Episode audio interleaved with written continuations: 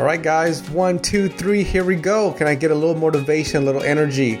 I want you to be excited with me. This is Juan Santos over at Counselor's Journey, and we are going to dive into another episode all about teaching you, mental health professionals, how to A, start, B, grow, C, scale a six figure counseling private practice without, without feeling overwhelmed. Let's do it.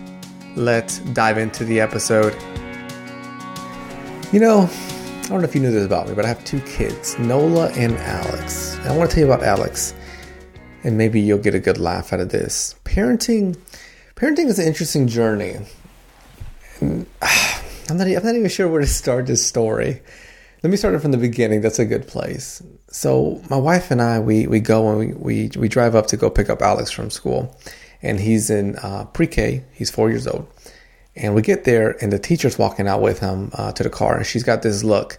And as a parent, you know these looks that your te- the teachers give, and it's those looks that, yeah, your son probably did something they shouldn't have done. And you know, Alex is a rascal. He is uh, a mixture of a rascal, Dennis the Menace, and such a sweet, such a sweet child. Um, but his apple dropped right from my tree. So as, as a child, I was, I was a bit mischievous, um, as my mom would say.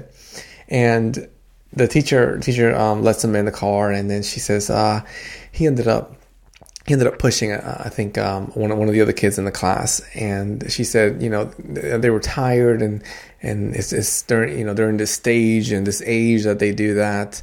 Um, not to worry about it. Um, that she already talked to him, and um, you know, the kind of, kind of left us with that. And um, we we we drove home, and you know, we try not to focus on that. And then later we asked him, you know, what happened? And he said, he said nothing, nothing happened. You know, so he, he wasn't wanting to tell us what happened. Um, but we finally got to it, and my wife was like, maybe we could write the other the other um, child that he pushed a note. Uh, or make him a drawing or something. So then Alex was all about it. Uh, we, we got some sheet of paper out and we drew a picture and colored it and everything. And he was really all about it, right? He was excited. He was coloring it. He was so excited about it that when I tried to help him color it, he, he was like, no, dad, I got this. You know, I want to color it for her. And I was like, all right, look at this right here. I'm a proud moment. so I was, I was, really excited that he was taking ownership, right? He was taking ownership over the action that he did, right? Pushing um, the other kid in class. And he was willing to take, you know, to step up and to write this note or draw a picture that said, I'm sorry um, or had the words "I'm sorry," and then a little drawing on there. So it was beautiful, you know, really a beautiful moment.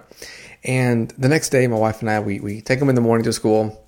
He gets there, and you know he says yes. You know he's going to give her the uh, give the other child the note and so forth. So you know my wife and I were like, hey. Starbucks time, you know, we, we felt felt really accomplished as parents. Look at us go! Um, and if you're a parent out there, or if you're anybody out there that loves Starbucks, why not? That's a great way to reward yourself. So, you know, we're enjoying our cup of coffee and we're talking about just her childhood and my childhood and, you know, just how, how proud we are, you know, that he went through something like that. It's a tough moment, but he, he got back up, right? It was constructive for him. And, and later that, that, that afternoon, you know, we're back in the car and we're driving there to pick him up and his teacher's walking out with him and daggone it, she's got that same look in her face. So I'm like, what? I'm like, shit. I look at my wife and we're like, oh man, what, what, what's the story now? So then, you know, she she lets him in the car and she goes, um, "It was going great." He he gave her the note, and he was so excited. And I'll tell you, he was so excited to give her the note. You know, to give the other child the note, and and and and they hugged, and it was just perfect. It was so sweet. And then later during the day, um, he he he told her, "Did you just fart?" And then everything went downhill again. And I was like, no. I was like, oh my goodness, Alex, what happened? You dropped the ball. That's parenting. That so far, that is part of my journey of parenting. I hope that you enjoyed that as a good laugh, you know, before we dive into today's episode. And no, my kids are not, not out there telling everyone that you fart, but it's it's just one of those moments as a parent where you have like proud moments and then you have moments where you're like, oh yes, that's that's my child, and you're growing with it you know, vulnerability, as Brene Brown says. So hopefully, hopefully you enjoyed that. Hopefully you get a good kick out of it. I wanted to have today's episode because I have been enjoying, I have truly been enjoying hiring a VA. And if you would have asked me this years back, I would have said, who is that person way over there saying that they're enjoying hiring a VA? Because I was scared shitless. You know, my worry was, my worry was that my wife and I started the practice from the ground up. You know, I got so used to calling people, answering phone calls, billing, all of those things with her. It, it was just like second nature. And I had worries that if somebody else answered the phone, they would say something that they shouldn't have said, or they wouldn't support in the way that I would support, something like that, right? Those type of thoughts really worried me. And then it would lead to a bad review, and then my business will go downhill, and then I will be homeless living on the street. Yeah, okay. I have a bit of anxiety, but you get the point. I was I was really worried. I was super worried. And now I am just my, my VA. Her name is uh, Zoey, and Zoey does an amazing, amazing job. And I wanted, I wanted to share this with you because I wish that I would have done this so much earlier. I wish that I would have hired a VA right in the beginning, like right as I was launching my business. And you know, it's interesting when you look at big businesses out there, a lot of them do that. You know, they, they like a restaurant, a restaurant brings all their employees right away before even opening. You know, they want to have structure. And I think sometimes as, you know, uh, a lot of us, you know, here in the small business field, you know, mom and pop shops, we tend to take these little subtle steps, which are fine because subtle steps are so important. They help us to learn and to become educated and to get our hands dirty. So, what we're going to do today is I want to encourage you to think about the idea of hiring a VA. And I want to share reasons why it's important to hire a VA and how easy it is to do that so that by the end of the episode, you're able to say, you know what, I'm ready to hire a VA. Maybe two, maybe six, maybe 100 VAs. No, that's too many. But hopefully you'll, you'll get up to a point of confidence. All right, so with a VA, one concept I like, I like for us to think about is numbers. You know, whenever I think about, you know, my hourly rate, I'm going to throw a random number out there. Say it's $100 per hour, and it takes me 15 minutes to talk to a new patient and then convert that patient into a client, right? And it's a hit or miss. We know the game. Sometimes people are really into it conversations. Sometimes they're calling because they're just checking around, right? They're, they're checking their options, which is fine. Certainly check your options. So we go into the data metrics. 15 minutes of my time went in there. And more than likely, when I um, dedicate my time to a 15 minute call, that could have went to a session, right? So then the idea of hiring a VA, and let's say you hire a VA at $15 an hour, well, during that 15 minute right period, I could have had a VA there. I could have paid that VA $15 an hour while I could have pulled in $100 for that hour. So that's the first one there. You know, whenever we look at building a business, we do need to step away from that clinical mindset. You know, our trade is that of a psychotherapist or a social worker or a psychologist, psychiatrist, you know, whatever your trade is out there, that is our trade. On a whole separate page, right? The other mindset, that entrepreneur mindset, that one looks at this data that we're looking at here, the metrics, being able to uh, acknowledge that, yes, part of the trade maybe gives us that push and want to be on the phone, to have those conversations, to get to, to know those individuals. But if we do that, our business is not going to be able to level up. It'll be able to get to a certain point, And maybe that's the point that you want it to get to, where it's going to make X amount of money or X amount of caseload. But if you're wanting to level things up, if you're wanting to take stress off your back, yes, stress off your back. Who doesn't love that? I, I certainly do. then we need to look at that part of the mindset, the entrepreneur mindset. And that's something really that I push a lot out there, you know, whether it's here on a counselor's journey podcast or I'm doing consulting. I think it's important for us to acknowledge you've got your trade, right? You got that mindset, and then you've got your other mindset that has to do with that business side. Both of them need to be polished and taken care of. Now, the other point that we're going to get into for hiring a VA that I, want to encourage you to look at is weekly meetings. You know, it's important that when you hire this VA, you are taking time to meet with them. You're taking time to get to know them. You're taking time to treat them as an employee versus just hiring someone, giving them some stuff to do, and then, you know, never speaking to them again. You know, imagine doing that with a patient. You have a first session, you give them a whole bunch of information, and then you say, Well, I, I hope the things work out for you. See you later that that business may you know a business is probably to last not to last too long, right? So whenever you do hire a VA, here's what I want you to look at. A, I want you to think about their job duty, you know, their job requirements. What are they to do each and every day? What are they to focus on? How are you to measure what they focus on? And then this is where it's important that you actually treat it like a hiring process. You know, whether you go through a company, hire a VA that, you know, it's already um, oriented to the mental health field, or you go, you know, the traditional route and you use like Indeed and hire um, an assistant there. Be able to sit down and think about job requirements. What do you want them to do specifically? And then think about the pay rate, compare the pay rate to what you know your hour is and then what you can afford there because you know each of our pay rates will differ a little bit also look at your pay rate with the market around you you know what's the going rate and an easy way to do that is really to go good on google and then google jobs for um, a receptionist for mental health office or assistants for mental health offices, and you're going to be able to have the information right there in front of you, where it gives you uh, that data as far as you know. Here's the range um, for that rate. Um, one, one of the things I like to look at, you know, when you're hiring is your steps for hiring a VA. I like to do from my end where I share, you know, the um, the application and then I do email communication, and then I do an interview with them. Um, and then my wife and I were both in that interview, really just getting to know the person, them getting to know us, talking about work culture, expectations from us, expectations from them, their job history, their experiences, their experiences specifically with mental health patients. Because you know it's very different. You picking up a phone, let's say, from a customer from Time Warner Cable, versus you're picking up a phone from a customer that's coming coming from a mental health office.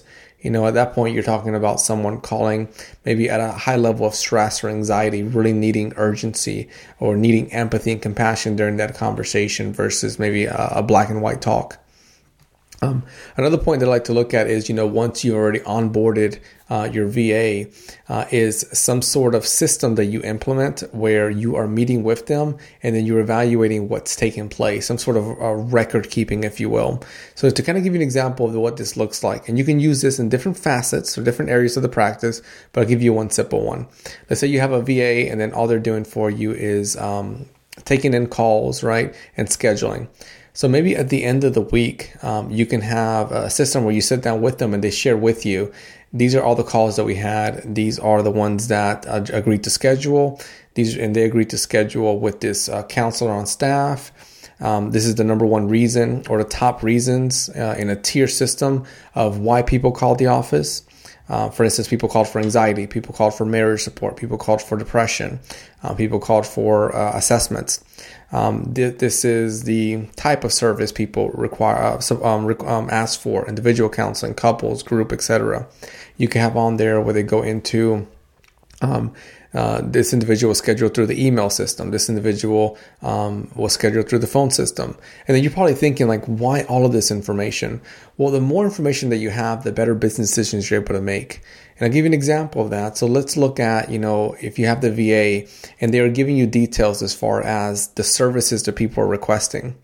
From your end, if you're noticing that, you know, within the last three months, the top 10 services that people have um, requested. You know the number the number top three out of those 10 are relationship anxiety um, and depression. Then you can go to your marketing efforts and you can look at your marketing efforts and you can say why are we spending all this time on child therapy? You know that's not even on the top 10 list of why people are coming into the office. So then you could shift your marketing approach to focus on the areas that are working. And in that way you know again you're looking at becoming a smarter and more effective business owner, right? Instead of working harder, which is yes, so important to work hard, we also want to work smart. You know, we want to look at innovation, creativity, ambition, mixing those so that you can um, sharpen the tools and the systems that you have within your practice. Uh, another point that you want to look for the VA um, is a, a, training process, especially in the beginning. You know, with the VA in the beginning, I like to meet with them more frequently. You know, when things are getting off. Um, even you know, for my end, something that I did with my wife was in those first few months, um, I would meet frequently in order to get feedback from them. I would ask questions like, "What was it like whenever a patient would call you? What was it like for you when you had to call the patient back?" Um, what, what, did you notice um, whenever you told people that you know the counselor Juan um, would be giving you a call back? You know, did you notice that they were resistant to it? Were they open to it? When you weren't able to pick up the phone call and you called them back, um, did they already have a patient? Uh, or, I mean, a, a, counselor they scheduled with, or, or did they seem open to wait until you called back? that type of information it helps you get to know the VA it helps you get to know you know the climate around it and overall just build that work culture that you have uh, another point that I like to look at with the VA um, is where you engage in some sort of like positive treatment, really taking care of them. You know, the VA is that first person that, um, well, depending on where your VA is at, but let's say the VA is the intake uh, coordinator, right, taking your calls. Well, they're going to be that first person that um, clients and uh, patients who are looking for your practice or referral sources they're going to be communicating with. So really taking time to show them support, show them appreciation that you're there for them versus just cutting them loose and, you know, not having frequent check-ins.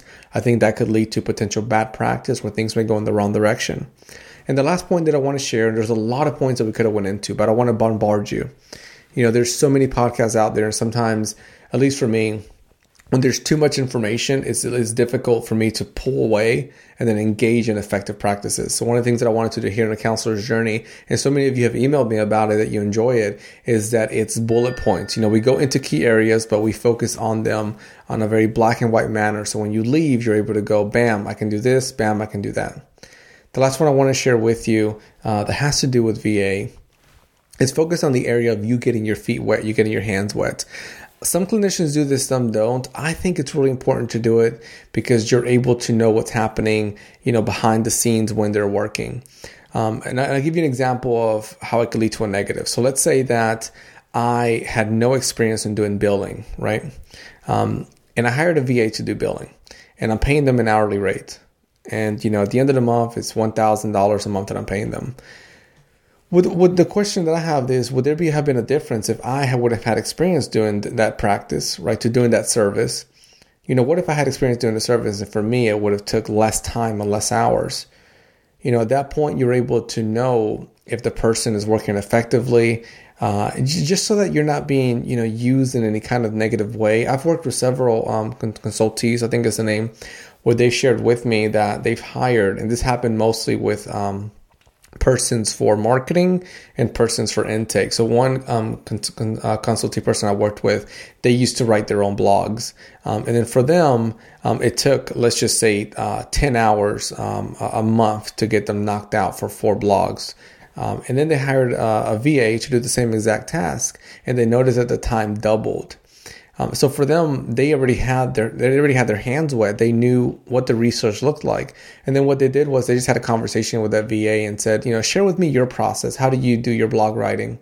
Um, and then from there, they were able to come to a a, a grounding uh, position. They were able to you know support each other um, and, find some sort of stability.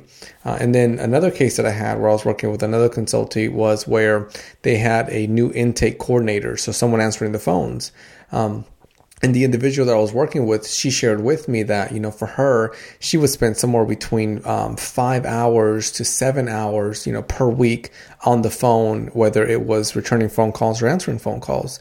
And then her phone, she would log. So it had a, you know, backlog and all of that so she could track it. And then she noticed that the person that she hired was going way above those numbers. Um, and, and she had to let that person go because obviously, you know, there were some really unethical things going there. The person was going way over the hours and not really tracking them.